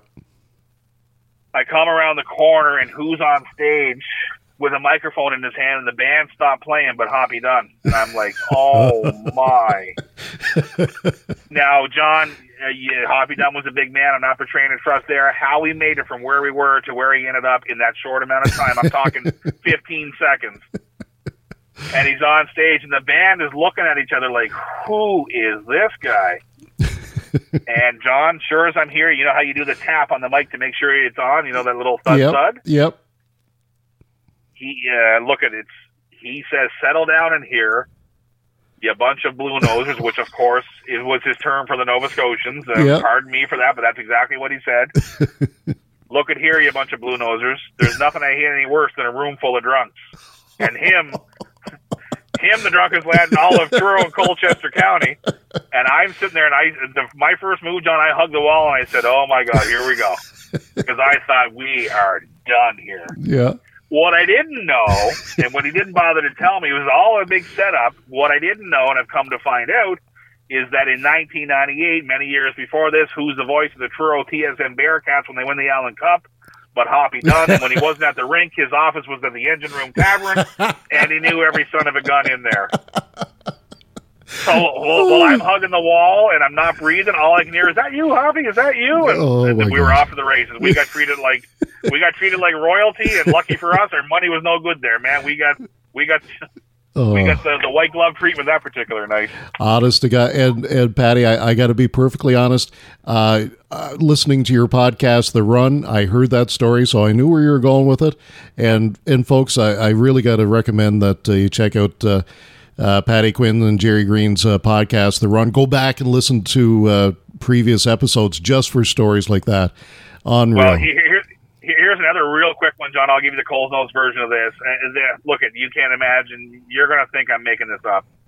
I lose track of him one time in the old Cahill or Caw Hill, however you say it, stadium in Summerside. They got a beautiful new rink there now, but this one's an old dingy barn, and I lose track of him, which was never good. no, no. So this guy comes out and he goes, "Are you Quinn?" And I thought, "Oh my God, he's calling me Quinn." Because I know in my head, uh, go get Quinn. I can hear him saying it now. You know what I mean? Yeah, yeah. So I begrudgingly say, "Yeah, I'm Quinn." He said, "Follow me, kid." And I said, "All right, here we go." So we go down this hall, John. We go through a set of doors. We go through a second set of doors, and now I'm in the parking lot. And I said, "Well, I'm not getting back into this rink. I'm outside." And look at John. You couldn't make this up. I'm, I'm rolling my eyes now. I come around the corner. He goes, "Where were you? I need you." and I said, "What are you doing?" And John, sure as I'm standing here, he traded a pint of vodka for an old Elan snowmobile with a guy who was trying to jam the snowmobile on the bottom of the bus. yeah. And I said, "What are you doing?" He said, "Well, it seemed like a good trade to me." He said, "I've had enough of that stuff for the weekend. But we need a snowmobile." And I said, "Yes, that's exactly what we need right now is a snowmobile." oh, my God! Uh, he Yeah. traded. he traded a, a bottle of liquor for a snowmobile. It was a bottle of Alberta Pure vodka because that was his poison of choice, and we brought Oh. home like a 1980 something old Elan for goodness sake. And it We wouldn't had to be. take the win- we had to, we had to take the windshield off to get on the bottom of the bus. I'm surprised to even fit anywhere in there. Oh, Well, listen, listen to this now. Here's the real foolish part of it when we got home. So fast forward, whatever time we get home from Summers, I don't even know what time it is. All the billet parents and uh, you know girlfriends and partners and friends are there to you know see the boys and pick them up or whatever. And here's Dunn and I rolling out the bus carrying a, a skidoo. and they're they're all looking like, "What are you two doing?" And you're just like, "How you doing, folks? Good to see you. Nothing to see here." This is how every Sunday ends. We we bring snowmobiles back from Summerside. oh my God! that one I did not hear before. So that. Oh, oh, look at John again. I, I one of these days I will write that book. Oh, that that was that's priceless. That's absolutely priceless. Um, it, uh, you know, Patty, I I, think uh, I, when we're you know uh, messaging back and forth, uh, I said that uh, we probably have to make this a two-parter, but Yeah, um, yeah. y- you know, we'll we'll just have to find an excuse to uh, to get together and and uh, and and do this again. But uh, I, I just want to give you the opportunity because you know you you left you left. Uh, uh, CFAN in 2005 to go work at Lounsbury's, and we kept in touch over those years. Um, and then you decided to come back uh, for that, you know, for that uh, time when uh, Yeah. when the station flipped to country and and, and things like that. But I want to give you the opportunity to, um, you know, uh, mention your time at uh, Sun FM as well, uh, because Yeah, uh, sure. you know, like you. You were there from day one, and uh, Yeah. so you know, just uh, make some comments about that. Well, real quickly, uh, it was new. It was exciting. I, I, I had done AM to FM. I had done format to format. So been there, done that. So this was merely. This is no knock on anyone. This was very selfish of me. I just wanted a, a, an opportunity, and I realized this was lightning was not going to strike twice. This was my chance to go from ground up. Uh, so I rolled the dice and uh, took that job. No regrets. However, I will say this. Um, you know what I didn't realize at the time is um, and, and again, worked with great people. Uh, fast forward, ended up uh, with uh, with Darcy, um, and again, I don't want to say against all odds because that would be rude of me. But somehow, some way, he and I made it work for ourselves, and we had a great run together. Loved the guy, missed the guy, working with the guy. I Mhm. shouldn't say I miss him; I see him all the time, but Yeah. um, look, here, here's the fact of the matter. So that that's a real quick synopsis there. Started in 2013, left in 16, ended up coming back. So I think I've uh, kind of set a local radio record here, John. Follow me on this journey, and maybe I've burned every bridge here, and I don't even know it yet. But worked at 790 CFAN. Worked Yep. at 99.3 The River twice, and ended up working at Sun FM twice. So Yep. five trips through two radio stations. I think I'm yesterday's news, but look at no regrets whatsoever. Uh, if given the opportunity, I'd love to do it again. Mm-hmm. Um, I never pass up an opportunity to jump on the air uh, as a guest or something like this, or with my own podcast, or excuse me, our own podcast, or. And, and lately, John, um, and I, I hope you know, uh, and maybe have listened in every now and again. I say lately, John, probably in the last what are we now? 2021. In the last three, four, five years, um, I ended up doing the, you know, the odd hit on uh, John Brewer at CBC in Moncton. Um, yes. Okay. And, and, you know, that's that's very. I, I don't want to say self-serving. I mean, John, uh, you know, appreciates a guest, and you know, so he connects with an audience up here, of course. Yeah. Um, but it does. Uh, I tell you what, I, the bigger what I'm trying to say here is, in a roundabout way, the radio bug is still alive within me. Uh, mm-hmm. Believe you me. Um, uh, and I tell you what, if if you were ill tomorrow and someone needed a sub, man, I'm that guy because yeah. Yeah. I, I love it. I mean, I don't know the technology now. I don't know if I can know how to turn a microphone on, but uh, you, you know, you can teach an old or you know old dog new tricks. Yep. but and I'm sure you share that too, John. Um, yeah, you've had opportunities with NBCC, yeah. uh, Miramichi, and, and in various other endeavors in your life, your own business, and blah blah blah. But we have the bug and it's yeah. there. And you know what? Um, I would make the case with no disrespect to some of, um, you know, people that are on the air right now. I never considered it a job, uh, John. Yeah. Um, yeah. I never considered it a career. It just was what I did. It is what you do. Mm-hmm. Um, but so many people now, it's a job. They work, you know, their shift from six till ten, and they go yeah. home. And I, I never was that guy, and I never wanted to be that guy, or if I am ever given another opportunity, don't want to be that guy. Yeah. Um, I look at I take great pride in talking to Miramichi about mm-hmm. Miramichi. Yeah. And if, if you threw a microphone in front of me, whether it was uh, folk songs festival yeah. or yep. I run I run shoulder to shoulder with you and giving you a little break at Napan Agricultural Show. Yep. Yep. Um, I, I just I, I love them. it's it's a bit of a curse. I, I love a microphone. I love an audience. And yeah, yeah. You, you know what, John? I've got myself into some crazy situations, and you're familiar with a lot of them. Um, I'm up at the Napan Agricultural Show. Other than horseshoes in the pit, dinner in the hall, and the, the, the trivial announcements, my skills are exposed. You put a horse in the ring, I'm out. You know what I mean? well, but, you know, sometimes was... you gotta you gotta pony up, pardon the pun, and, and do it. yeah, exactly, exactly. That that was me 20 years, 21 years ago. I didn't know, right? You know, the difference between a horse and a cow, but there I was with a microphone, and uh, right. You know, but how yeah. Many, how? How many times over the years, John, if you could have a dollar for every time I've heard you say that's a good pull. I'd be rich. How many times do you think you've said that? Oh, geez. I, would have to look at my Excel spreadsheet and do the math. It's yeah. uh, so the, the, the the crazy one for me, John, or, we're like again, you give me a microphone, you give me a crowd, I'll make something out of it. But uh, I kind of forget the circumstances, other than to say likely illness or emergency or family engagement. I ended up one time getting a call from Miramichi Dragway, not the Speedway, the Dragway. Yes.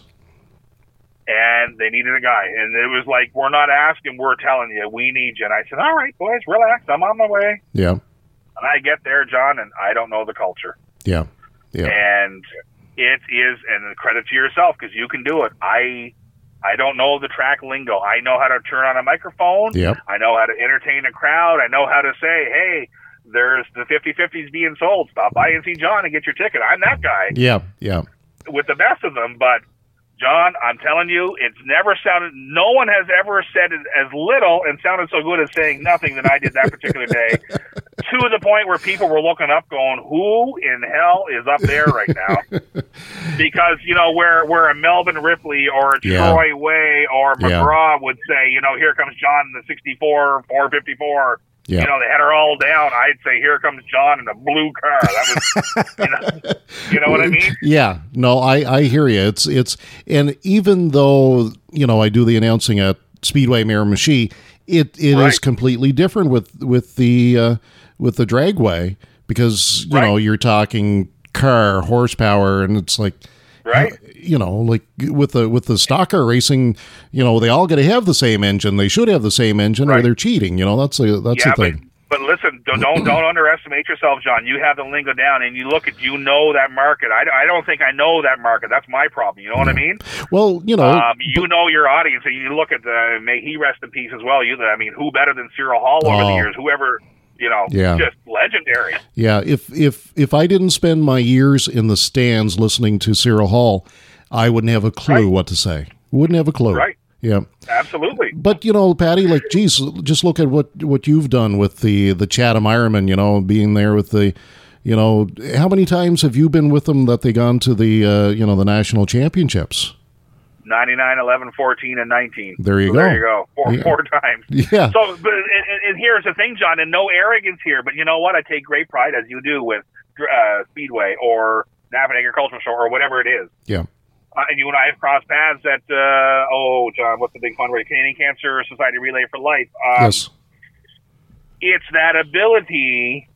Look, and I look back at the Nationals and getting little chills here. And, you know, everyone says, oh, it sounded good. You did a good job. But, uh, okay, great. Good. Thank you. You know, take a compliment when you get a compliment. Yeah.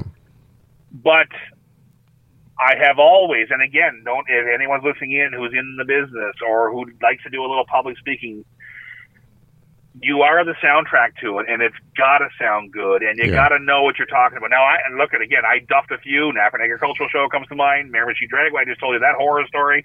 I can duff them with the best of them, but you know what? You, if you, I don't know what I'm trying to say here. If you're the soundtrack to something like I, I looked at the clip the other day. Now, funny you would say Ironman um, we're recording this on, on, on the day after the two year anniversary of the Ironman winning the last championship in 2019. hmm And uh, thanks, thank goodness for iPhones and Androids that, you know, the, the, the video of the final play will live on forever, hopefully. Yeah.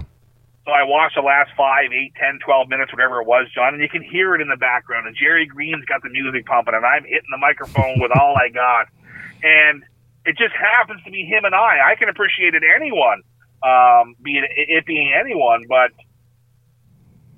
you know, to be the soundtrack of it. And again, look at John. I'll, I'll give it. I'll, I'll say it to you because I'm talking to you. Don't uh, like you go to the Napan Agricultural Show and Johnny O'Shea's on the microphone, and there's a certain beauty in that, and it's Yeah. it's it's it's it's it's familiar. It's Yeah. it's whatever the word I'm looking for there is. Um, and you know, you have some of the you know some of the great Cyril Hall. We just referenced him. Some of the great voices Yeah. and you know whoever the gentleman, whoever the John O'Shea is at Petty or over at Geary, Yep.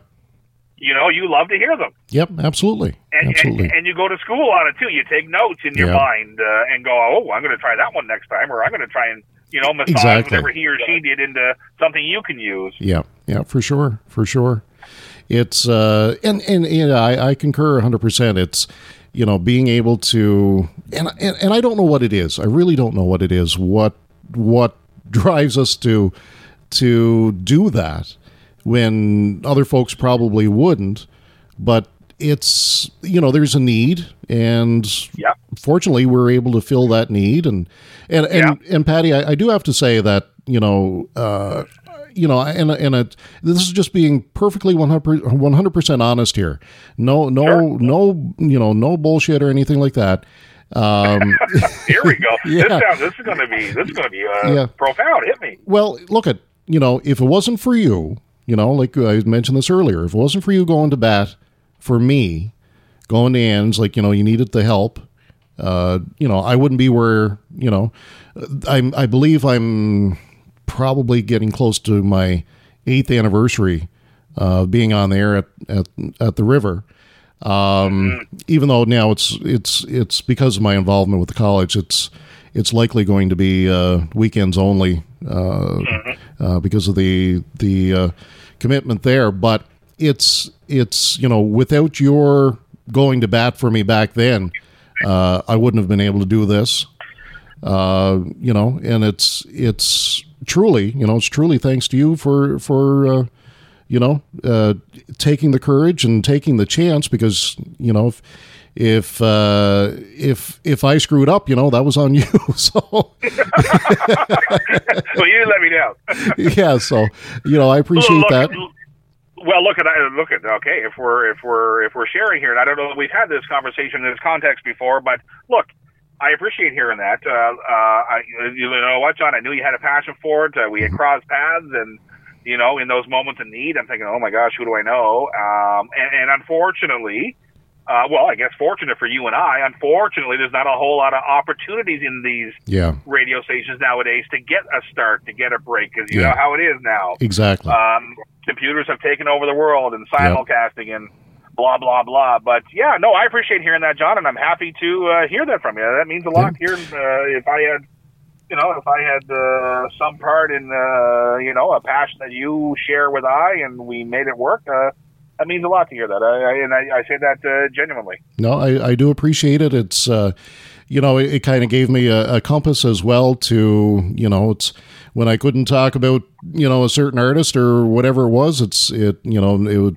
uh, made sure to fill in the blanks. You know, like uh, just a couple of weeks ago, um, uh, they had a, an event up in Blackville for, uh, uh, Amy Jardine, you know, his uh, Right. memorial event, and uh, gave that a few plugs on the radio. Got a nice email from uh, from uh, uh, Mrs. Jardine, and uh, it's yeah. it's it's just nice to, you know, like we, like you said, it's you make those connections in, in the community, and uh, Mm-hmm. y- you know, anywhere else it doesn't matter, but here in Miramichi Mm-hmm. it does matter. Look, it absolutely matters, and and it always matters, and it always should matter. And again, like I said to you before, uh, you know, never, never give up an opportunity to talk about your community because it, again, it does matter. There's a fundraiser going on. It does matter Yeah. that the Napan Agricultural Show is next week, and it does matter that whatever's coming up around the corner. Uh, and I will say this too. Um, uh, well, I just kind of lost my train of thought there along that line as you reference uh, Amy Jardine. Like uh, there is, there's, hmm, what am I trying to say here? There's so many. Look at. Here- I'll sum it up this way. Okay. Anyone can tell you the latest Garth Brooks tidbit. Yep. Anyone can tell you that uh, you know uh, Diamond Rio and Blackhawk are on a reunion tour and playing the casino in Moncton. Anyone can do that. Yep. But only John can do Miramichi the way John does Miramichi. And yeah, it does matter that you give a plug to the Amy Jardine Memorial Show or whatever. Yep. And yes, Mrs. Jardine appreciate it. Um, I mean, look at uh, look at getting Jason Barry on the air. Holy Mm. smokes! Like you know, just an incredible resource for someone like yourself Oh who's yeah. so passionate about country music. And Yeah. Yeah, it's just look. I, uh, I I never give up an opportunity to pick up a microphone or communicate. But I will say this, and I don't know if you share this. I always hated remotes. Mhm. Not, not not the business aspect of the remote. I certainly appreciated the support and the, the revenue and blah blah blah. Yeah. But I, I am meant in my own mind, John. I'm meant to be heard and not seen. And Mhm. I, although the average person, and maybe you share this, maybe you don't. Although the average person would say we should get Quinn and O'Shea to MC this or that, or call Quinn, let's call O'Shea on this one, blah blah blah. Yeah. There is an assumption that you like to do it and it comes easy. And I, I will say this: I do like to do it, Yes. but no MC gig I've ever done ever comes easy. No. No. No. I am I, I am racked with, and I don't use the term anxiety lightly. I am racked with anxiety Yeah. um, because I'm and I'm always nervous. And I guess I guess a performer would call it stage fright. I do Yep. share that, Yep. um, and that has never gone away, John. And I, I, I will say this too. I, I I've been doing it since 1999. Susan Butler is all. I know where I am every New Brunswick day. I always say that. Yep. I'm always emceeing her opening show. Mhm. And I'll tell you, John, um, although I don't think anyone knew it in my own brain because we have our own hangups, as Yeah. I get further away from having been on the air, it's getting it, it, gets worse for me. Like I, Yeah. it, it it's it's not easy. There's a whole rhythm and there's a cadence to it, and you're Yep. you're part of the show as much as you aren't part of the show. Yeah. I always say, get out of your get out of your way, let the performers steal the show, but Yeah. you're part of it. Yep. You know? Absolutely. Yeah. That's. I mean, I don't want to. I don't want to ever go to a horse hauling match and you're not there. You know what I mean? You're the, you're the, you're the man. And I, I, I laugh all you want, but you know what I mean? yeah. Yeah. I. I, I, always want to hear Jerry Green do woo after a Timberwolves goal. Like that's part of the show. And, Yeah. You know? Exactly. It's uh yeah, it's and and that's and that's the beauty like it's you know whatever the event is when it's a local event people know the voice, right? Right. You know that's it's that connection. It's it's the it, it makes that experience a little bit more uh, familiar.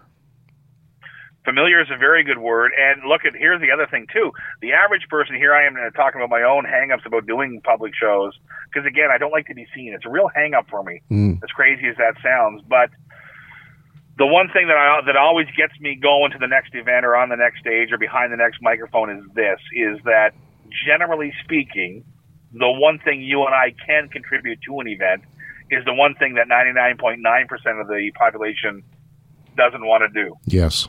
Yes. So in, in, in that in that context, it's kind of incumbent upon us to do it. it Yep. Rarely have you said no. Rarely have I said no. Yeah. Exactly. Exactly. You know, you know what I mean? Yeah, and it's yeah, it's it's it's weird about that. I, I just don't know what it is. It's just weird about that. I don't know what it is either, John. I, I really don't know what it is. Uh, I'll tell you a really quick one here. The uh, I say the other day. No, it wasn't the other day. It's a couple months ago.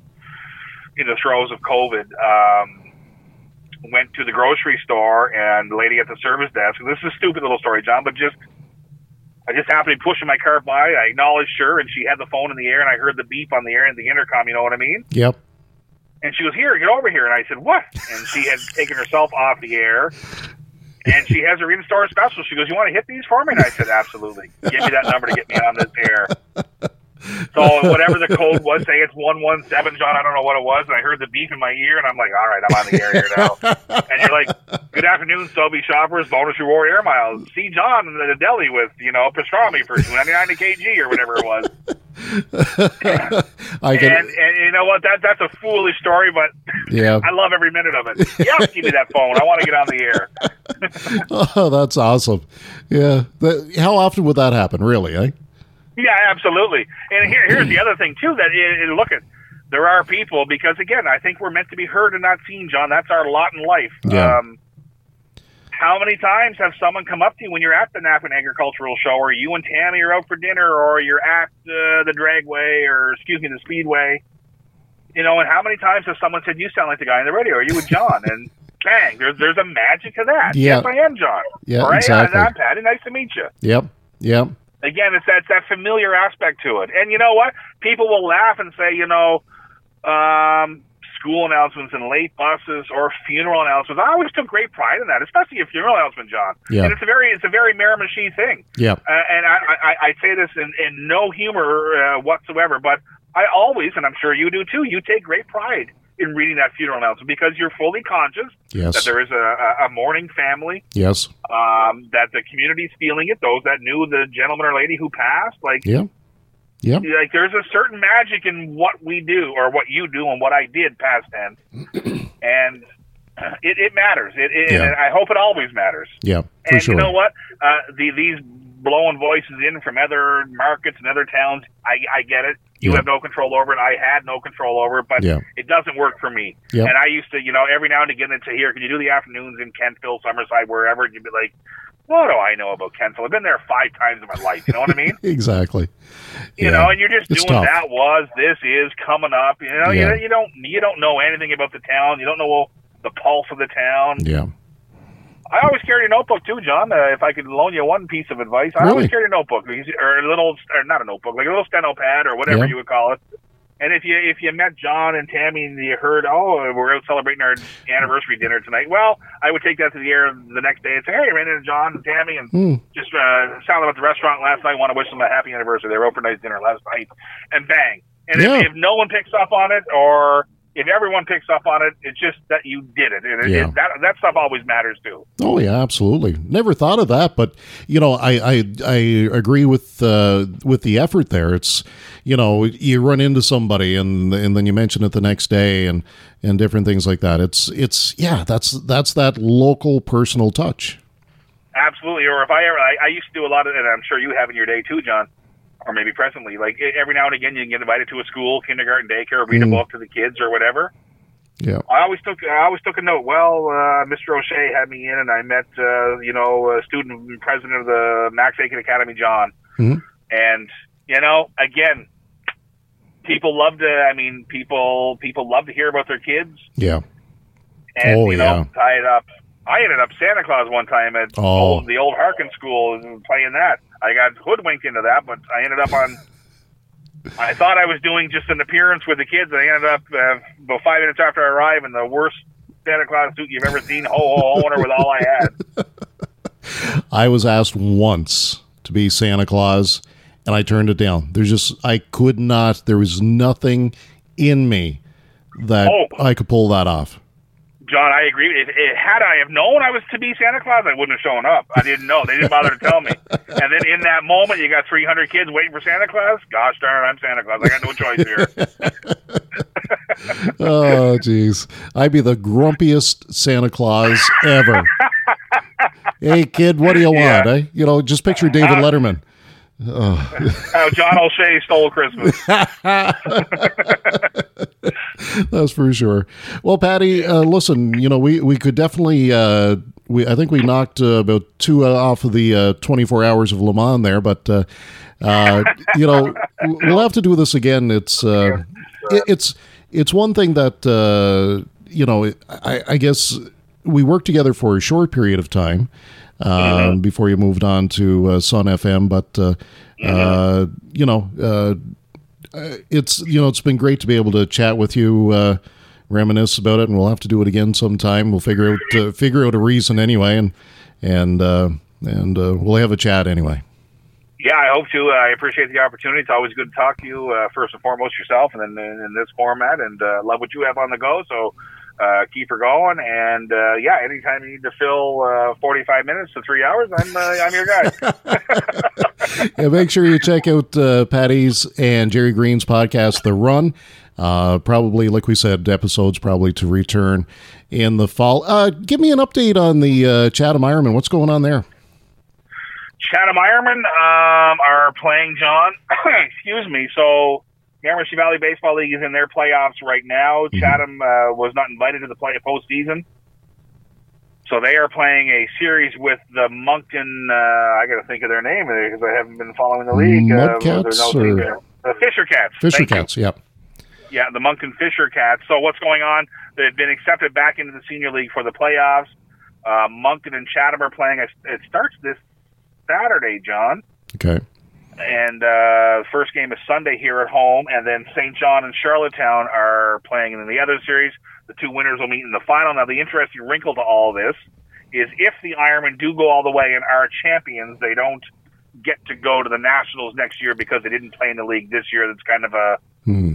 kind of a little stipulation the the the league forefathers, if that should be the term, uh, put into it. But yeah. you know, hopefully they make it back to the senior ranks next year and hopefully the Miramichi Valley Baseball League continues on as healthy as it has been and is presently. Yeah, it's uh, been following some of the uh, scores and uh, and uh, you know thanks to your podcast, your uh, discussions with uh, Jerry about how the Ironman went to the Miramichi Valley Baseball League, but yeah, they, they missed the regular season, but they went back to the playoffs. So I knew there was something right. to that. But uh, yeah, thanks yeah, for filling that in. yeah, and if you're a local baseball enthusiast, it's been a kind of an embarrassment of riches this summer because uh, let me think in my mind's eye. Thursday traditionally Ironman night. Mm-hmm. Um, Wednesday seems to have been Cardinals night, and I believe Tuesday has always been Chatham Hit Tigers night. So pretty much any given Tuesday, Wednesday, or Thursday all summer long, you can catch one of the local teams, and uh, it's been a. It's, and now, unfortunately, things have conspired against me uh, seeing a lot of the games. I'm a little busier there in my uh, part-time job. But, yep. Um, your part-time, full-time job. Yeah, your part-time, full-time job. It's been it's been an embarrassment of riches for uh, local baseball fans. You can pretty much catch a game every night if you ever wanted to. Yeah, well, there you go.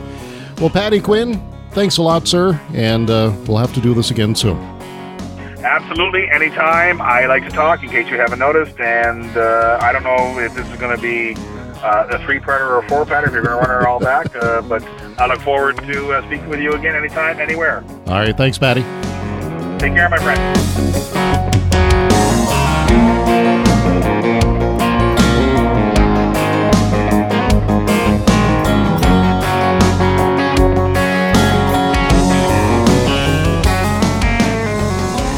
A big thank you to Patty Quinn for being my guest on episode 11 of The Johnny O Show.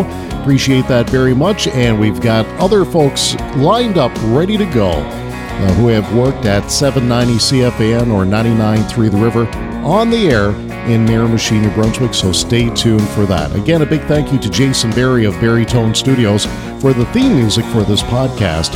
And thanks to Jamie Alexander of the Downriver Music Festival for the Johnny O Show logo. Again, make sure you follow the Facebook page for this podcast, Drive On Media, and share it with your friends.